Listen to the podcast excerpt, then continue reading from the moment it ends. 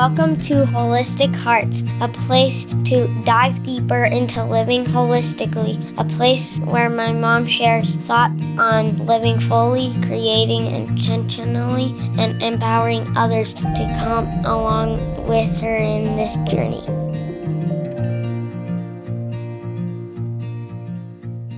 Hey guys, welcome to another episode of Holistic Hearts podcast. I'm Kristen Chadwick, your host.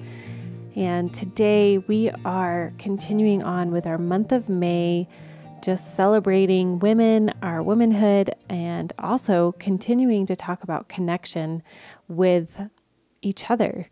And as you know, we have been talking a lot about pursuing connection in different relationships. And one thing that has come up for me that I really wanted to dig in on as you just a a person who is speaking into your life, who is, um, man, learning this the hard way, learning this uh, through my relationship with my kids, with my husband, being a leader, being a coach. And the topic is connection while someone around you is suffering, whether that's somebody who you really love and is in close proximity to you, or that's somebody that you're leading through mentorship or in a Bible study or in a friendship. I really wanted to hit on this topic of how do you sit with someone who is suffering? And I want to go back and really just say that this has been a whole process for me. As a woman, I so deeply feel for people that come to me with hurts and pains, especially in coaching, and to just sit with them in that process has been such a muscle to grow for myself. It's been a muscle to grow in our friendships, in marriage groups, in our time with the people that are closest with us in community. It's been a huge growth in my parenting.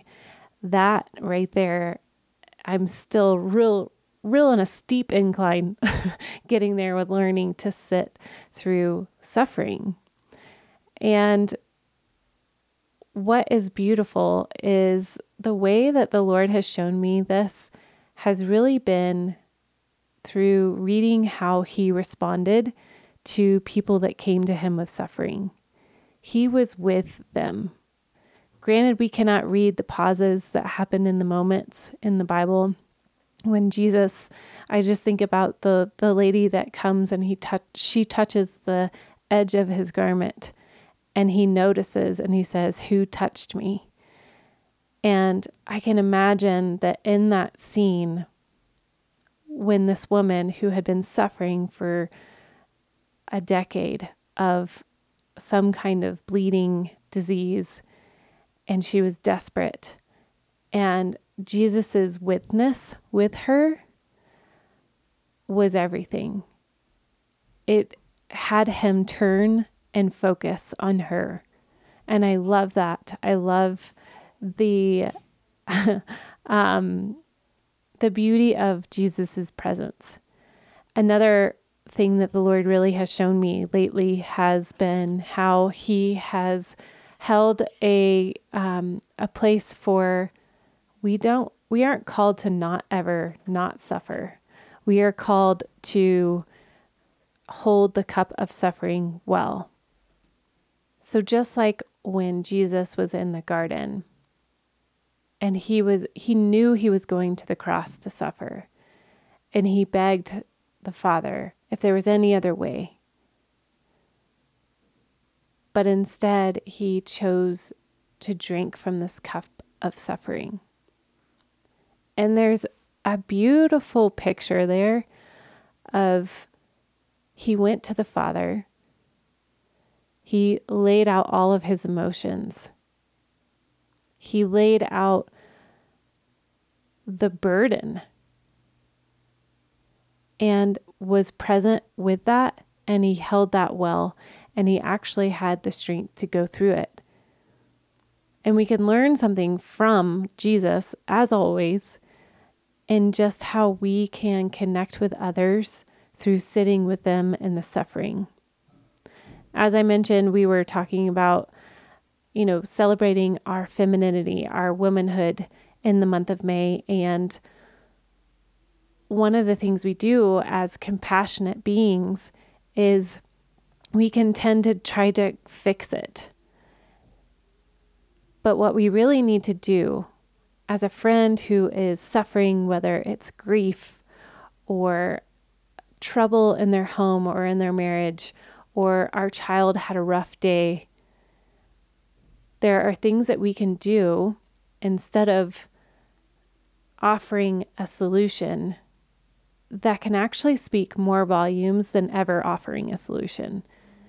And I wanted to share some of those with you as we look at how Jesus held space for suffering and and the beauty of how we can do that in our friendships and our relationships around us. So, one is holding space, allowing space for people to process.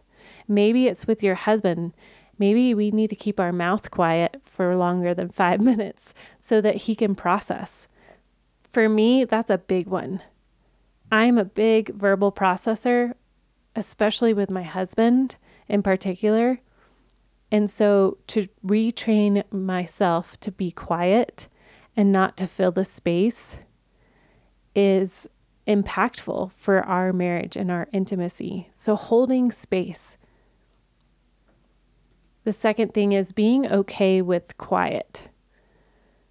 When somebody has shared something really hard, and there's a lot of big moments in the sharing, it's okay to sit and be quiet because this is a precious time for processing.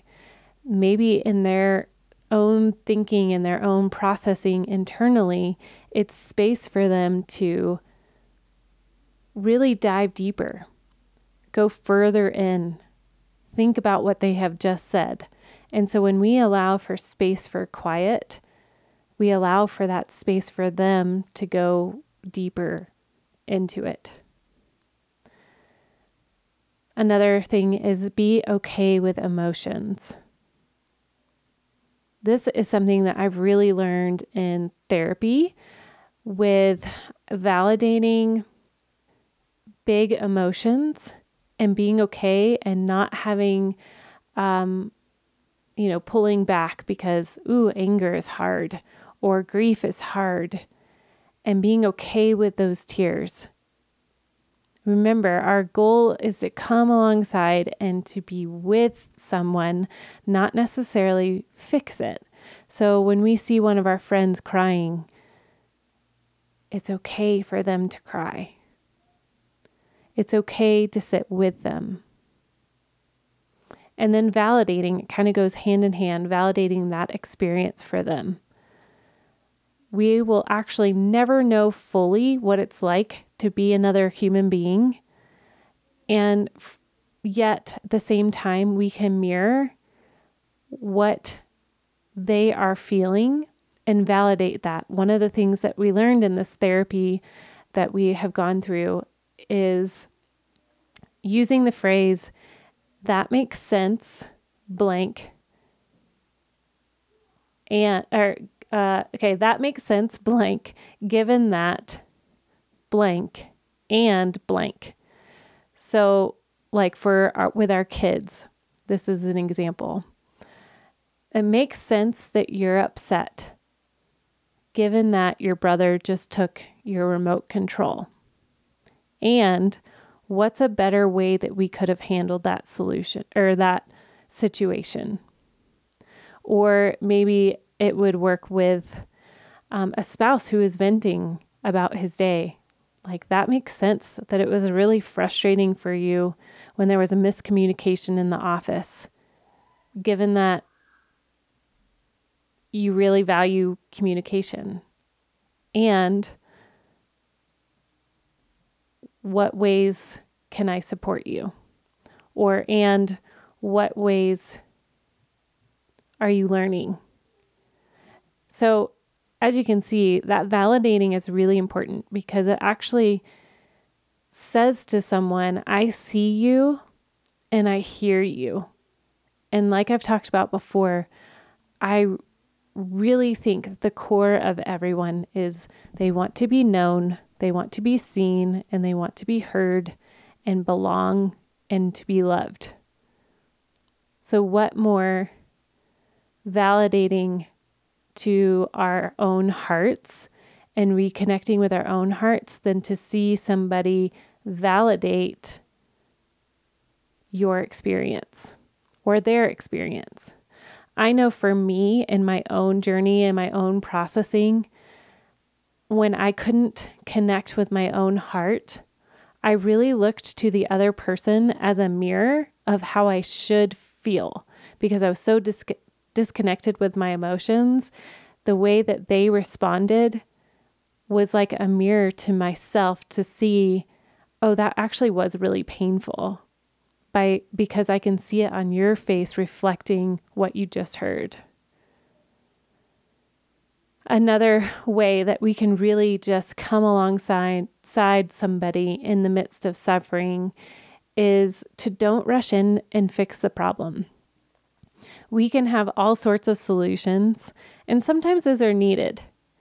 And I'm sure you've heard on marriage talks or um, that the wife just wants to be heard.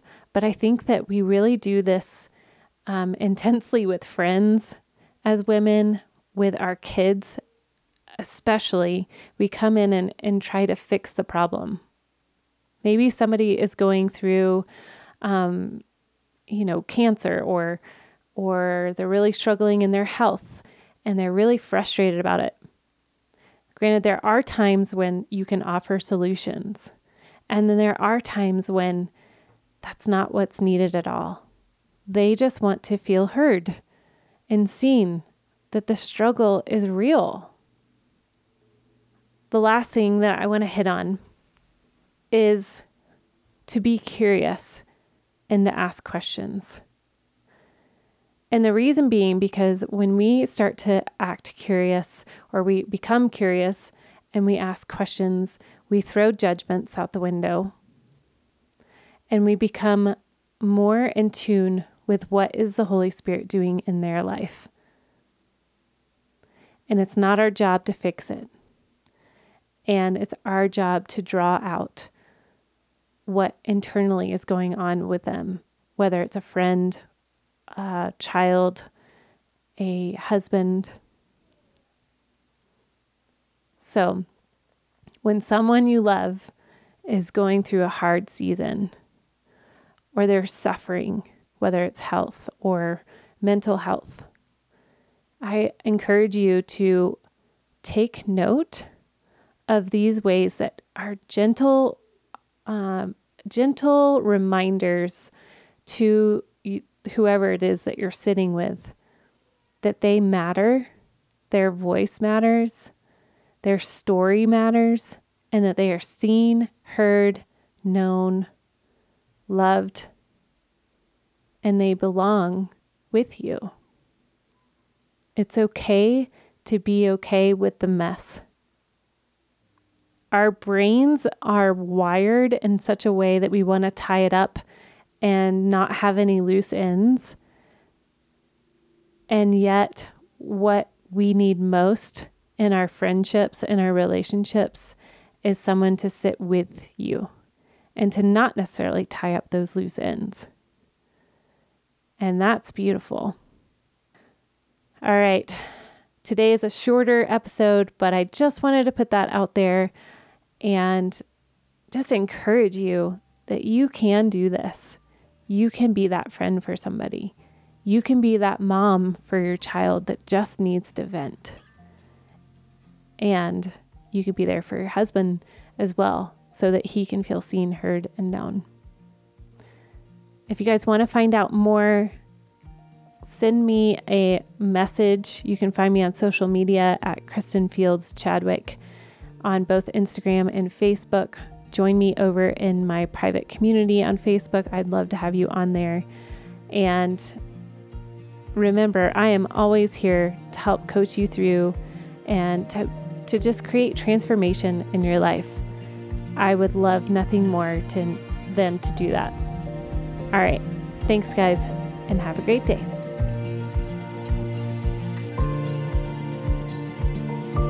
Thanks for listening to Holistic Hearts. As always, leave a review and don't forget to subscribe to the podcast. And if you'd like to find out more about my mom and all the things she is writing about, go to www.kristenfieldschadwick.com.